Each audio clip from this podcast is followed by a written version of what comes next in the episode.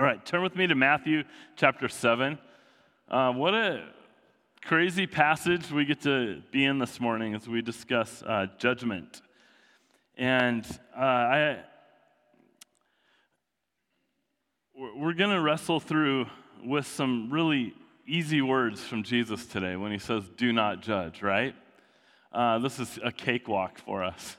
And this last week, as I was praying through this time this morning, um, just really praying that the Lord would use this time to reveal anything in our own hearts that is off, um, but also give us a, a proper perspective of what it is that Jesus is teaching from this passage. Jesus says, Do not judge, or you too will be judged. Um, it's again, we're, we've been in this, this section of scripture in the book of Matthew, referred to as the Sermon on the Mount, the greatest sermon that Jesus, Jesus ever preached. And I was sort of thinking, like, the, going into this week, it'd be really nice to have one week where we can talk about something that's really easy. And it doesn't seem like that's going to be the case for a while. As you kind of get into the teachings of Jesus, it seems like it's kind of home run after home run after home run. And every week I'm just like, whoa, this is a really heavy topic. But this one specifically, in the time and day that we're living in, is something that I think that Christians need to take to heart. And we need to understand what it is Jesus is teaching here.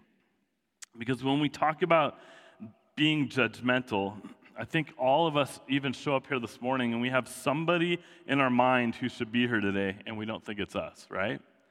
Um, somebody in our minds who's the judgmental person and we don't like to point the finger, the finger at ourselves.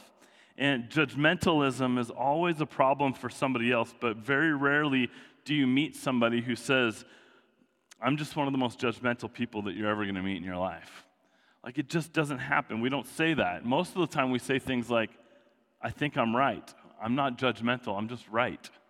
Like I have the right answer. I, am I, am right the majority of the time, and I don't mind telling people that I'm right. I mean, that's kind of the culture that we live in. So, from somebody, per, speaking personally, from somebody who has been wrestling with this whole idea of judgmentalism throughout this last week, uh, you might fall into the same category that I find myself falling into with regards to being maybe some sort of a secret judger.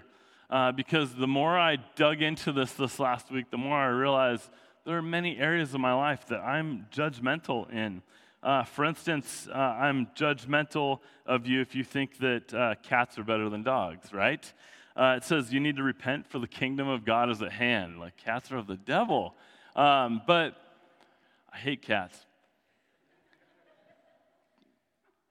But on a more serious note, um, as I thought about this this week, I realized that uh, I tend sometimes to be judgmental of people that I perceive to be lazy. Anybody else have that problem? That's there's an issue that I have. Um, I find that I'm judgmental of people who carry the name of Jesus publicly, but then use it to wound people. I'm judgmental of that. I'm judgmental of people who I feel like are judgmental.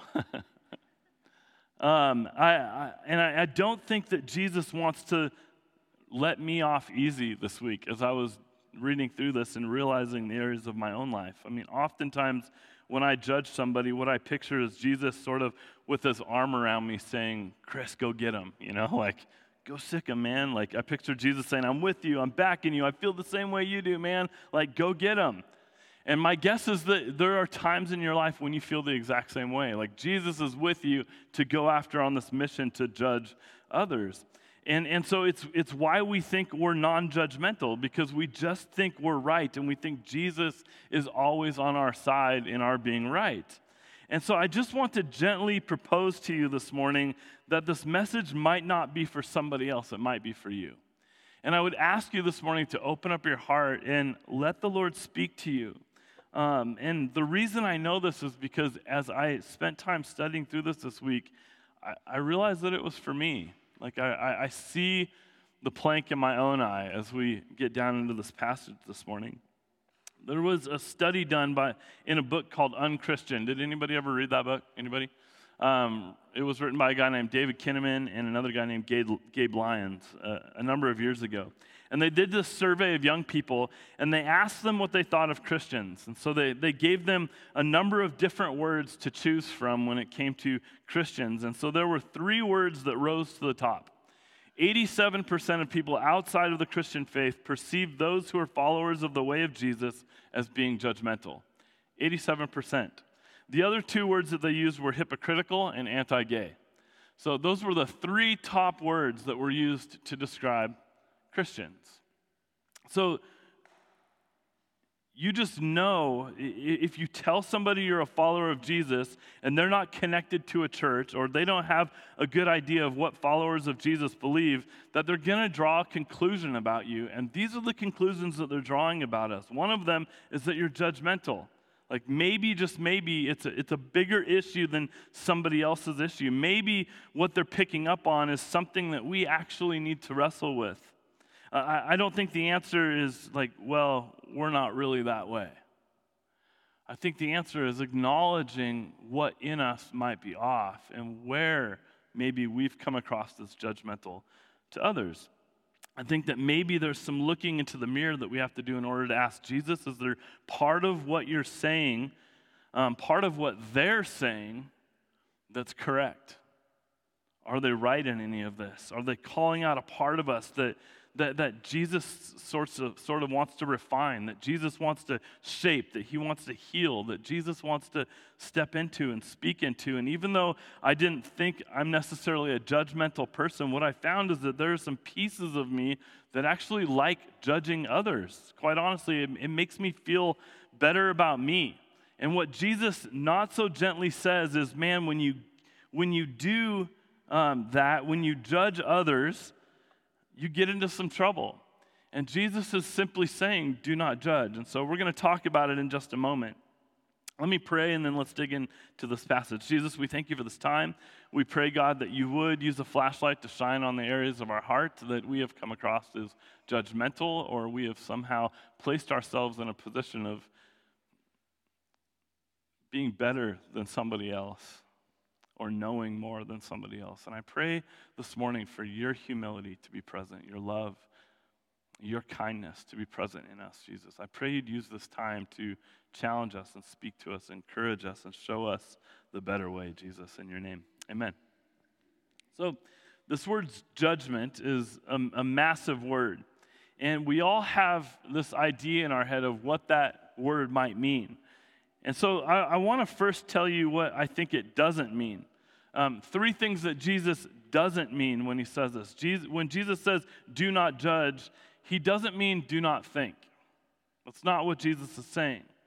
Second thing he doesn't mean is that you've got to agree with everybody else. Like, did anybody else think that that was impossible, like to agree with anybody else? Like, you can't agree with everyone.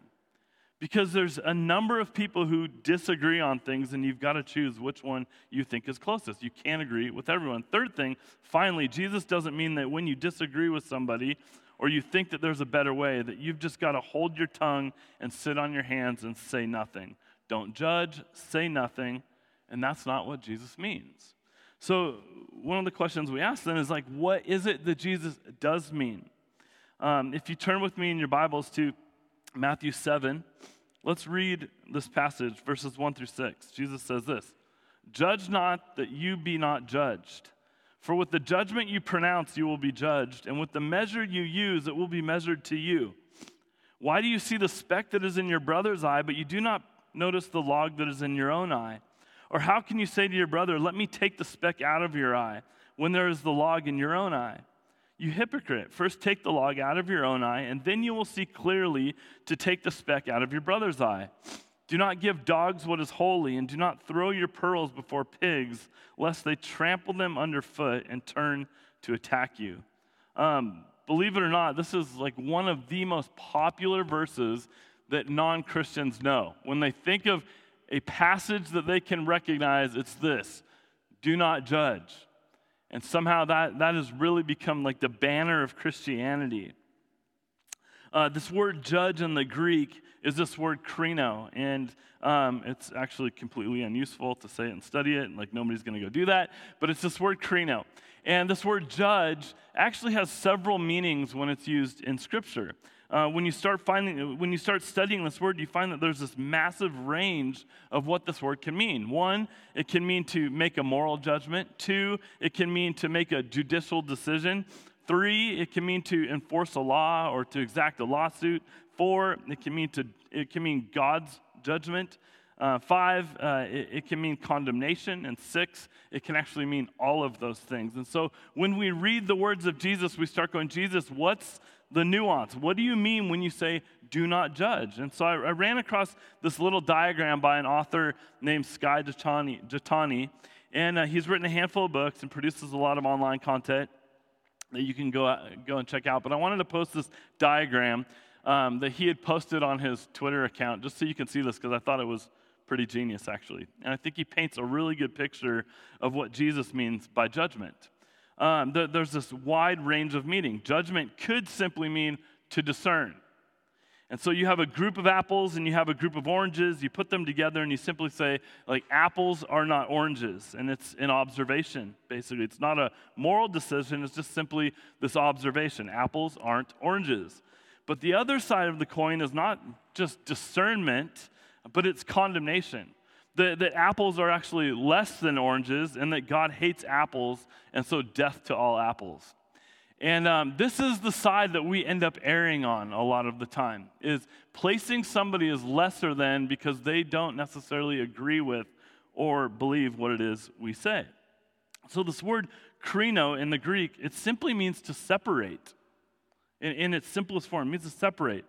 And so we, we often take it further than just separating, and that's what Jesus is talking about. He's not talking about discernment. He, in fact, you're commanded to discern all throughout Scripture. The Sermon on the Mount would make no sense if we didn't have a calling to discern as followers of Jesus. The, the Apostle Paul, in his letter to the church in Corinth, said this The person with the Spirit makes judgments about all things, but such a person is not subject to merely human judgments, for who has known the mind of the Lord so as to instruct him? But we have the mind of Christ. And so, what Paul says is that the Spirit of God in you gives you the ability to discern what's going on in the world. This is a really good thing. Amen?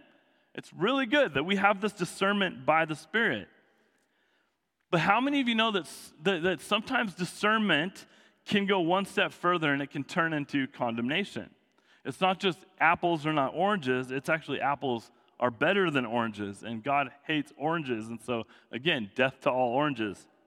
And so, condemnation becomes pronouncing this verdict. It's, it's like taking out this gavel, and it's like us playing judge and saying, not only is that thing that you believe wrong, but you're wrong as well. God thinks you're wrong. And it's people who set themselves up as these moral guides, as these people who, who want to point out everything that's wrong in everybody else's life. They're critics of one another. And this is who Jesus is talking about here people who carry around this gavel, not just discerning, but saying, You're wrong in the very core of your being, which is why judgment then becomes so very painful in our lives. If you've been judged by somebody in your life at some point, you know how badly this hurts to, to carry that and try to figure out who God actually says you are. And it's not just saying something's wrong, it's saying someone is wrong. Like you are wrong. And so, what Jesus wants to do is sort of figure out a better way, chart a better way forward. And so, the, the early church wrestled with these words of Jesus. In fact, Jesus' own brother, James, says this. He's echoing Jesus' teaching in the Sermon on the Mount. He says, Do not speak evil against one, against one another, brothers. The one who speaks against a brother or judges his brother speaks evil against the law and judges the law. But if you judge the law, you are not a doer of the law, but a judge.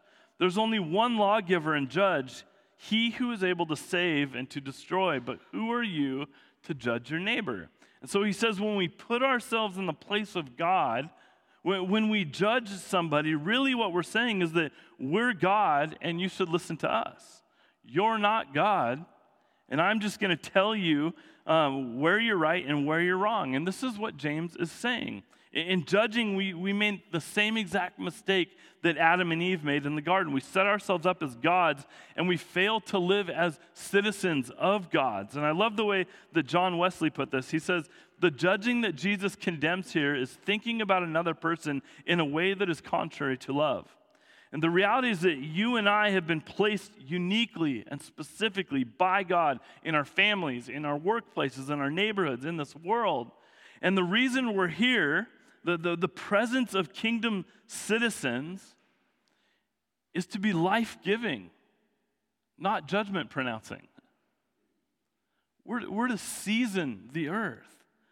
And so, can we admit this morning that that's hard for people who spend a lot of time wrestling with the words of Jesus?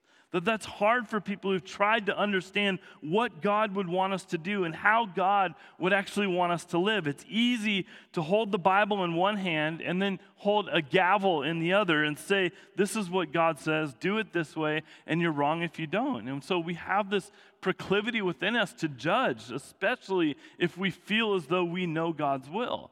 But Jesus urges us, he pleads with us in the Sermon on the Mount to posture ourselves as God's citizens in His kingdom, but not as gods ourselves. We're actually in submission to Him.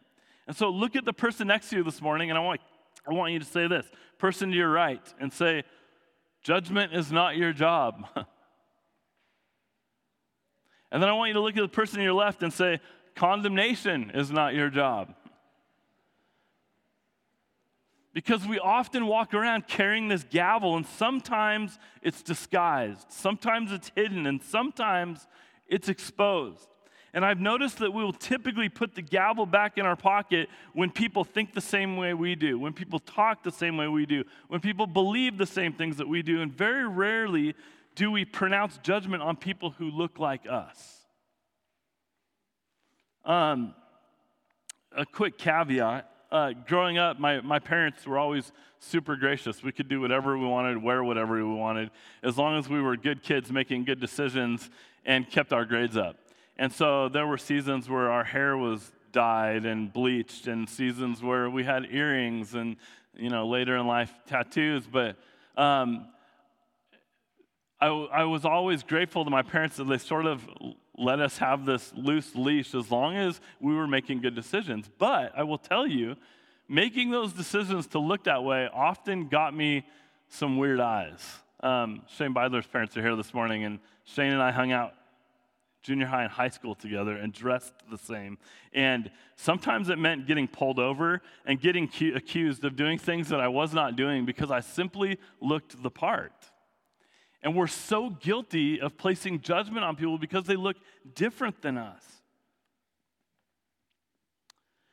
And maybe it's not coincidence that everybody we want to judge doesn't look like us. Maybe there's something that Jesus wants to draw to the surface this morning to cause us to wrestle with this a little bit. Maybe he isn't just on your side, under our arm, going like, go get him, Chris. I'm with you. But maybe Jesus is in the middle drawing both people to him. Maybe, just maybe. So, the question I think Jesus wants us to wrestle with in a really practical way is why it's better to be a non judgmental presence in this world. And he gets really, really practical, like boots on the ground. He plays, he plays sort of on our desire to have this good life. And here's what he says Judge not, that you be not judged. For with the judgment you pronounce, you will be judged. And with the measure you use, it will be measured to you. There is some debate over whether or not Jesus is talking about temporal, like earthly judgment now, or eternal judgment later. And I tend, I tend to sort of think that there's evidence that he points to the fact that he's talking about temporal, like earthly judgment by other people now. And here's the way I, I'd sort of reframe it if you're a jerk to other people, they're going to be jerks to you. I mean, it's really plain and simple. Jesus says judgment is sort of like a boomerang in a sense. You throw it out there and it comes flying right back at you. And he's not saying the, the, the, same thing someone who believes in karma would say. He's saying that the way of wisdom, the way the world works, is that if you judge other people, you're going to have a more critical eye towards yourself. If you profess to follow Jesus, there's going to be people who hold a magnifying glass up to your life and go, I'm not sure we like that guy. And Jesus says that's simply the way the world works. I mean, I see that now more than ever. We're just being a pastor in these days. Um, it, it, people want to push you into a certain category, and if you don't fit that category, then they put you into a different category. And honestly, people are always looking for the speck in your life. Like they want to figure out where you're wrong because all they've seen in life before is pastors who have a moral failing or pastors who, you know, laundered money or pastors who did this or that or took advantage of people or manipulated, whatever it is. And so they're looking for the one thing in you where they can find that discrepancy and go at you and say, see, he's just like everybody else. And believe it or not, it's not just with pastors, it's anybody who professes to be a follower of Jesus. They're making assumptions about you. And here's the second thing Jesus says Why do you see the speck that's in your brother's eye, but do not notice the log that's in your own? What a funny statement that Jesus makes. Everybody in Jesus' day, when he said this, would have paused for a second and chuckled a bit. I mean, this is quite funny. There's a massive log sticking out of your eye, and you're going up to your brother or your sister and going, Can I help you with that speck of sawdust in yours? And it was intended to be a little bit humorous and kind of ironic, but he says, How can you say to your brother, Let me take the speck out of your eye when there's a log in your own eye? You hypocrite.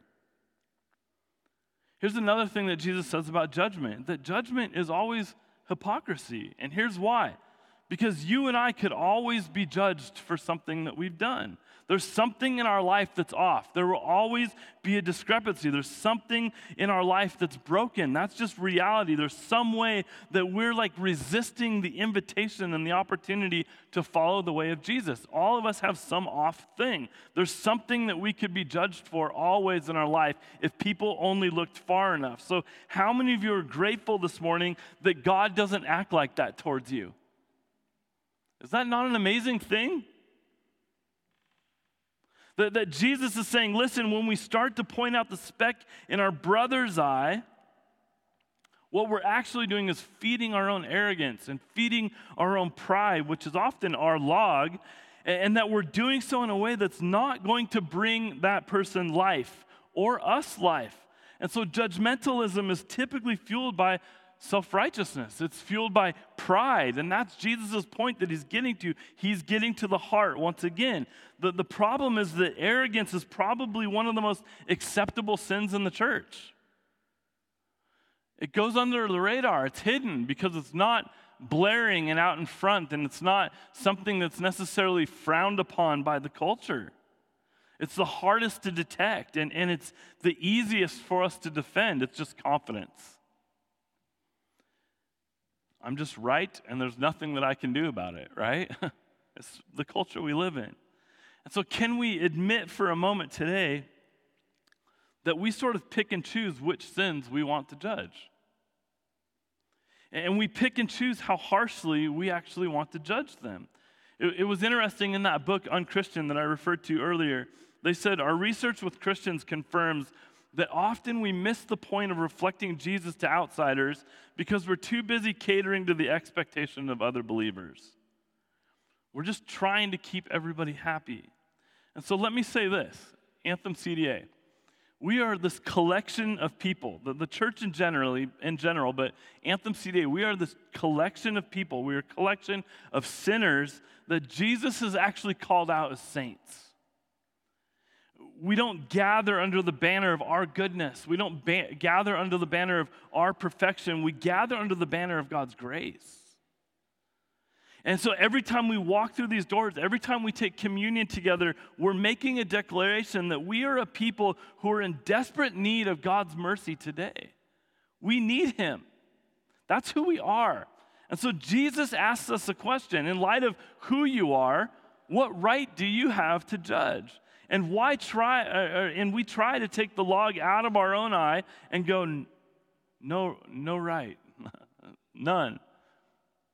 And finally, Jesus says, You hypocrite, first take the log out of your own eye, then you'll see clearly to take the speck out of your brother's eye. And Jesus is saying, oftentimes, like, we just do not see clearly. Have you ever spent time in your life trying to untangle a mess that's often like your own motivation for doing something?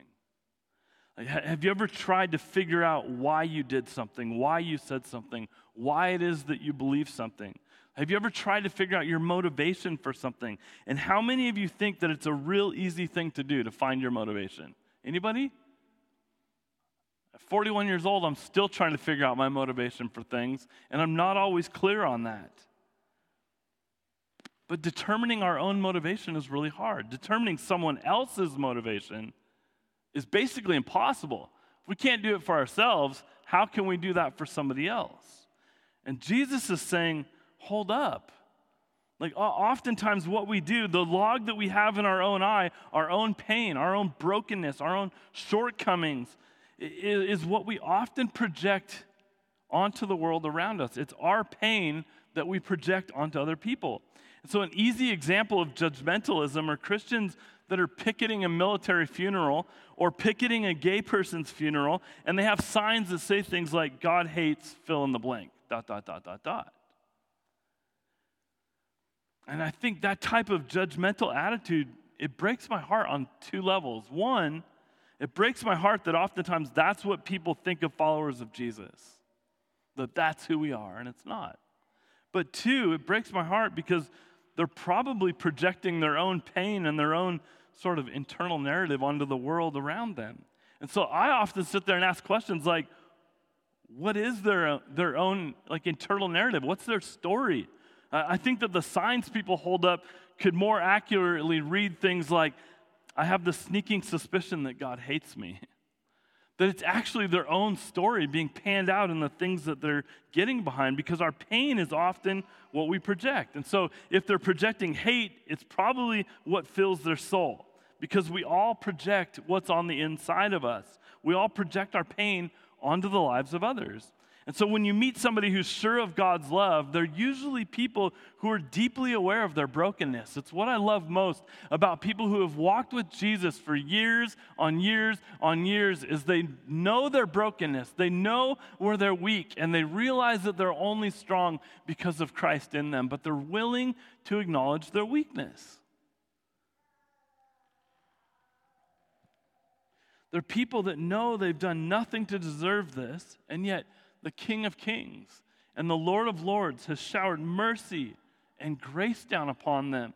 And then they, in turn, are able to share that with the world around them. So, what Jesus says is because of these reasons, judgmentalism is one like a boomerang. You're going to be judged in the same way that you're judging others. And it's always hypocrisy. And it's often misperception. We're, we're, reading a situation wrong because we have this log in our eye and we don't actually see it clearly because that's true of judgment. Jesus says, man, judgment is really unhelpful. It doesn't help things. I bet nobody's ever judged or condemned somebody and had somebody come to them and say, Thank you, I'm really glad you slammed the gavel. Like that really, that was helpful. Like it wasn't. But Jesus doesn't leave us there. And that's what's crazy is Jesus sort of turns this phrase and then he like amazingly kind of leads us out of the woods in saying, uh, we don't want to live that way. Like this is not who you are. We don't want to live as people who are judgmental of the people around us. But we do have people in our lives that we feel are making bad decisions. Does anybody know anybody that's not making a bad decision right now? We all have that. We have people in our lives who feel like if they keep going down that road, it's not going to lead to a good place. There's people you know and love that are struggling with addiction right now. There's people that you know and love who are probably thinking of calling it quits in their marriage, or they're thinking about getting into a marriage that they probably shouldn't get into. And there's people that we know that are standing on the edge of a cliff. Cliff, and how do we talk to those people? Have you ever read through the Gospels and thought, like there's something about Jesus. Like he didn't say easy things, he said really hard things. And he didn't say what people always wanted to hear, and yet people who didn't want to hear it actually gathered around Jesus to listen to him. And Jesus spoke the truth honestly, and yet people seemed to love him, even though he was saying really hard things. And have you ever noticed that, that, that Jesus looks a lot different than the church looks today? Like, let's be honest. What was it about Jesus, about the way he treated people, about the way he interacted, that allowed him to be this non judgmental presence? this life giving presence in the people that he encountered. Instead of carrying around a gavel, Jesus carries around a flashlight. And what you see Jesus doing is sort of pointing things out. He's revealing truth. He's inviting us to align our lives with his. And this is sort of where he goes in this next section of the Sermon on the Mount. But listen to the way he says it in verse 5. He says, You hypocrite, first take the plank out of your own eye, and then you will see clearly to remove the speck from your brother's eye. So Jesus' expectation is that we would do some speck removal of our own. That we would be people who speak truthfully and honestly and life givingly into the lives of other people. And if you're going, like, how in the world do I do that? I wanted to give you a handful of practical ways that I think this can actually pan out for you and I, that you can. The first thing is this is I think we need to examine ourselves honestly. You can't be helpful unless you're first humble. And if we don't do the hard work of laying our lives bare before Jesus and then praying as David did in Psalm 139, he said, Search me, O God, and know me. Point out if there's any way offensive or wicked within me and lead me in the path of righteousness. Like if we don't lay ourselves open and bare and to, to say, God, like there's something in me that's off, then we will not have the ability to speak life giving truth into the lives of other people. Like your pride will actually shut other people down. And Jesus says, rightfully so. Like you're not equipped to do the hard work of speck removal. If you're on your high horse, you can't. And so Jesus sort of says, get off your horse, acknowledge your ways.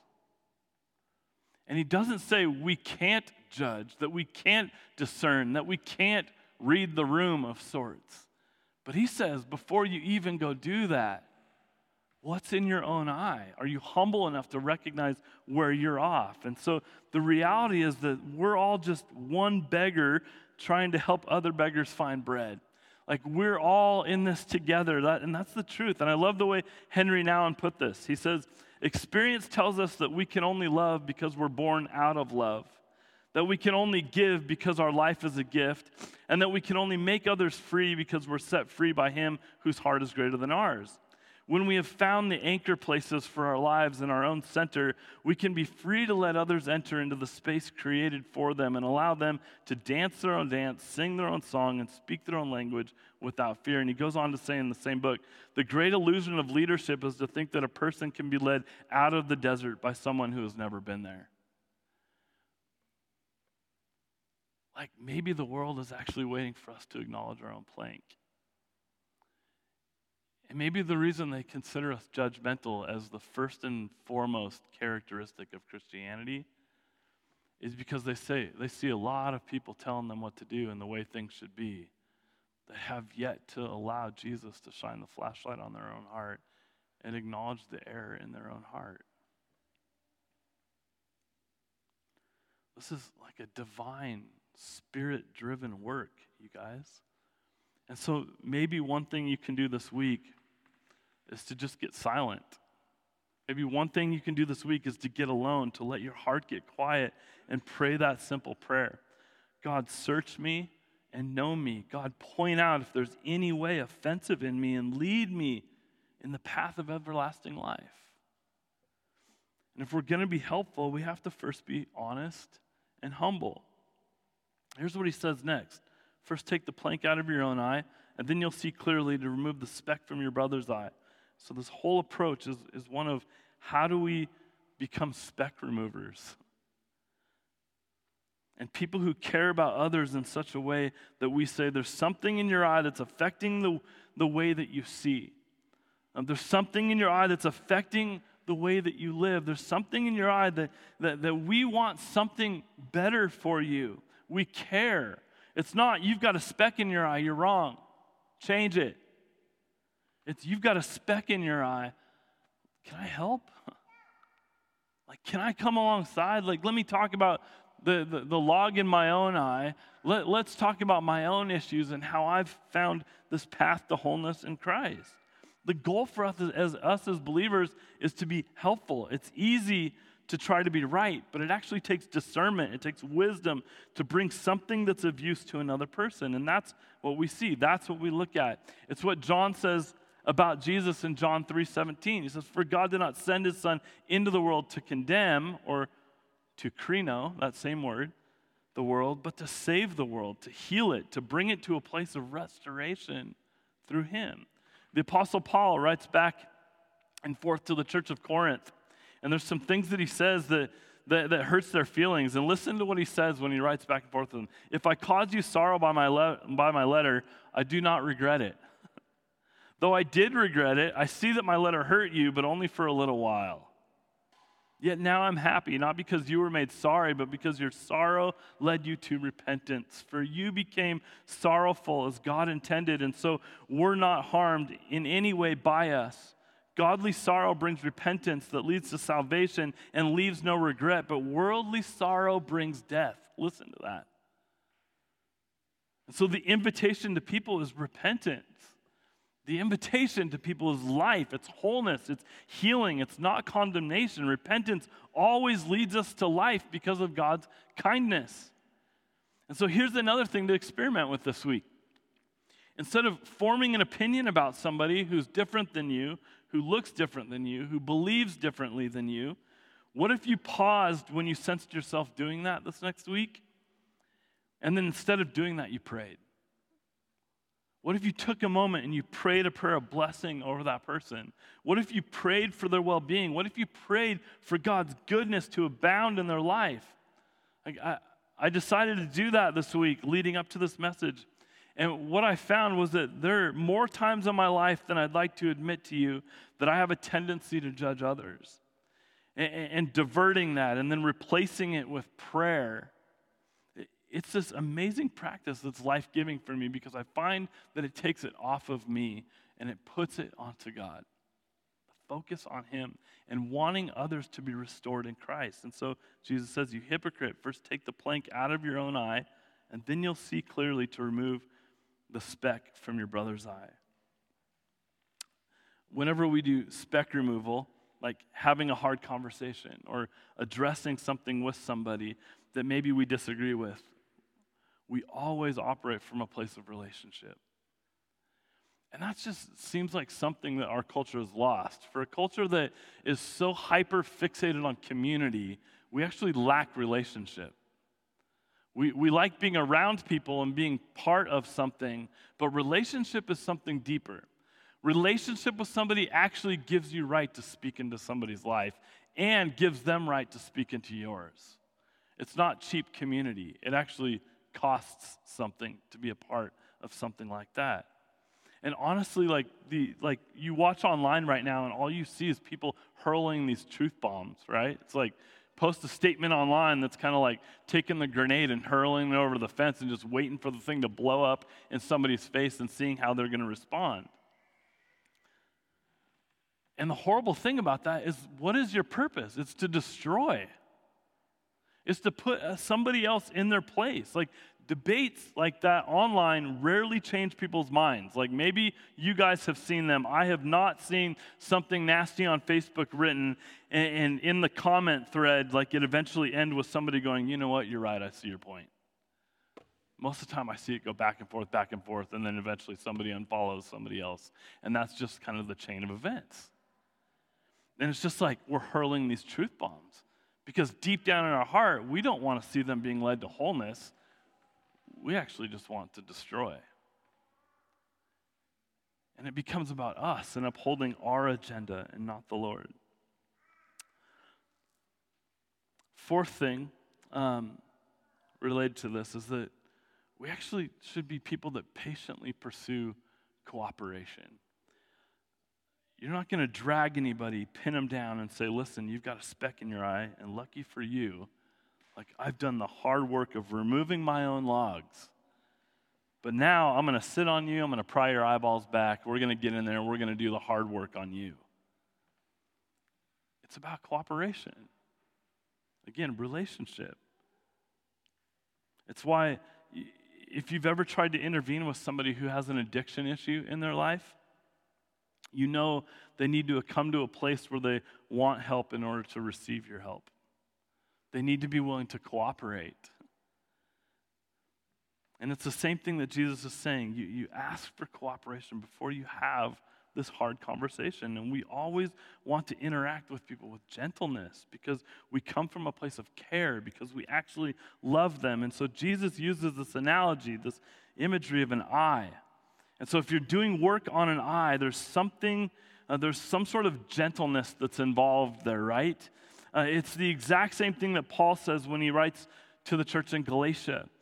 Uh, uh, about having hard conversations. And he said, Brothers and sisters, if someone is caught in a sin, you who live by the Spirit should restore that person gently, is what he says. And it's this picture in the Greek of like setting a broken bone, is what it's what it's talking about. A bone like has to be set with a lot of care. It has to be set with a lot of focus. It has to be put together perfectly.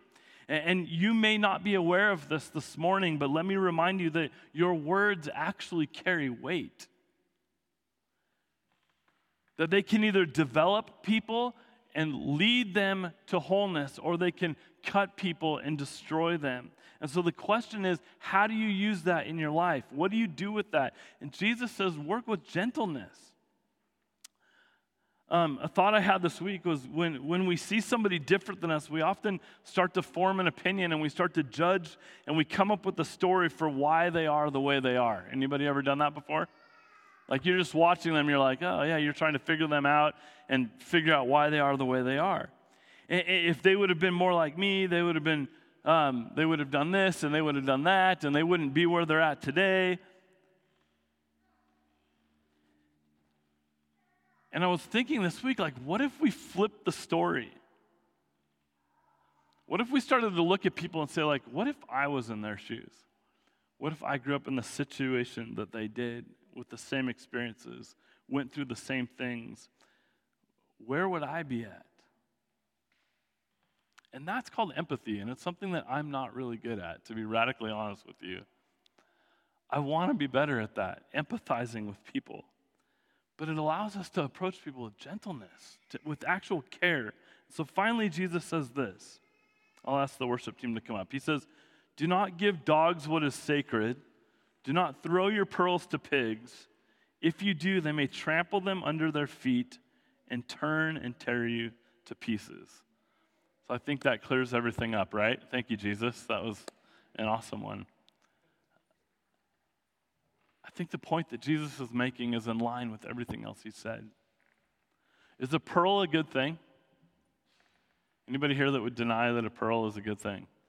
A pearl is a good thing. It's a treasure. Have you ever seen a pig wear pearls? Anybody? I hope not. Miss Piggy, you're right. Thanks. But what does a pig do with pearls? Nothing has no use for it. They trample it, they destroy it. And Jesus is saying, listen, your judgments might be right, but when you lob them to other people, can they actually receive them? When you handle it like that, can they do anything with them? And Jesus, his encouragement to us is that we proceed with wisdom. We don't just say true things, we actually say things that are both true and helpful because what's our goal? Our goal is always restoration, our goal is wholeness. That Jesus would enter in, that he would begin to heal. So we don't say, This is a pearl and you should want it. How dare you not want this pearl? Do you know how much this is worth? No, we actually handle it with discernment. We pay attention to timing. Like it actually matters in the way people receive things. We pay attention to motivation, where we're coming from and where they're coming from. And the desire isn't to just be right for us, the desire for us is to be helpful. And so we pay attention to the way it's received because the goal is that we would be a life giving presence in the lives of others. Amen?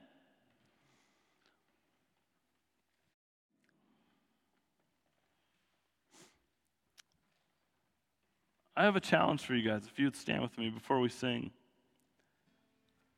I challenge you this week to go read and pray through John chapter 8. That's your homework assignment. Read, reread, pray.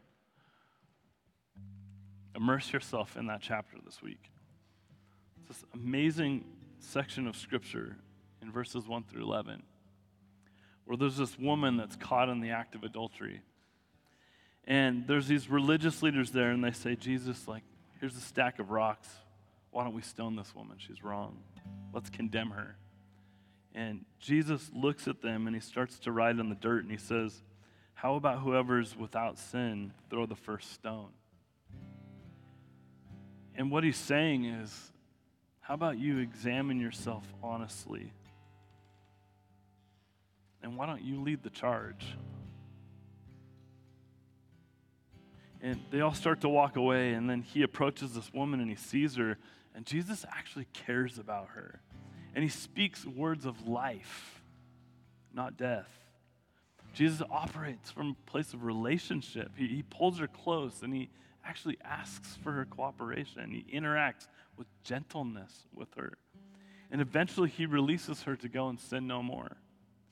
And I want to be that kind of life giving presence in the lives of people around me. Somebody sensitive enough to put themselves in somebody else's shoes and not just hurl the truth bomb because we know it's truth and they should believe what I believe, but somebody cares enough to grab the hand of the person next to them, to show that they care, that they love them, to hand them a glass of water. Somebody who cares more about their restoration and their wholeness than they knew, do about them just getting things right. In the culture we live in right now, it's insidious. It's all about figuring out who's right. And I racked my brain over the last three or four months trying to figure out what would it look like if Jesus walked the earth right now? What would it look like? I don't think Jesus would be taking sides. I think that Jesus would be looking for opportunity to draw all men to himself. I think Jesus would care.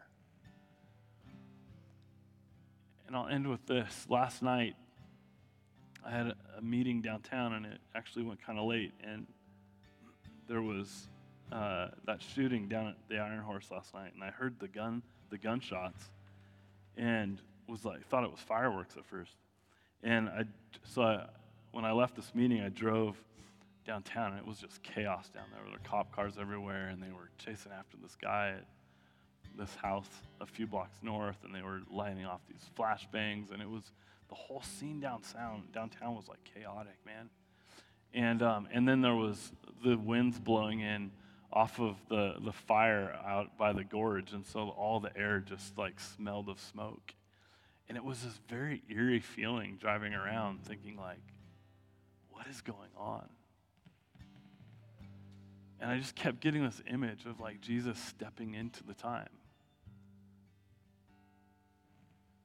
Jesus bringing peace in an earth that's full of chaos.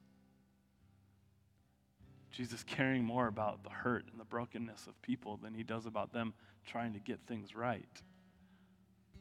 About us acknowledging our own error and the things that we can fix in our own life before we go seeking after others to fix them.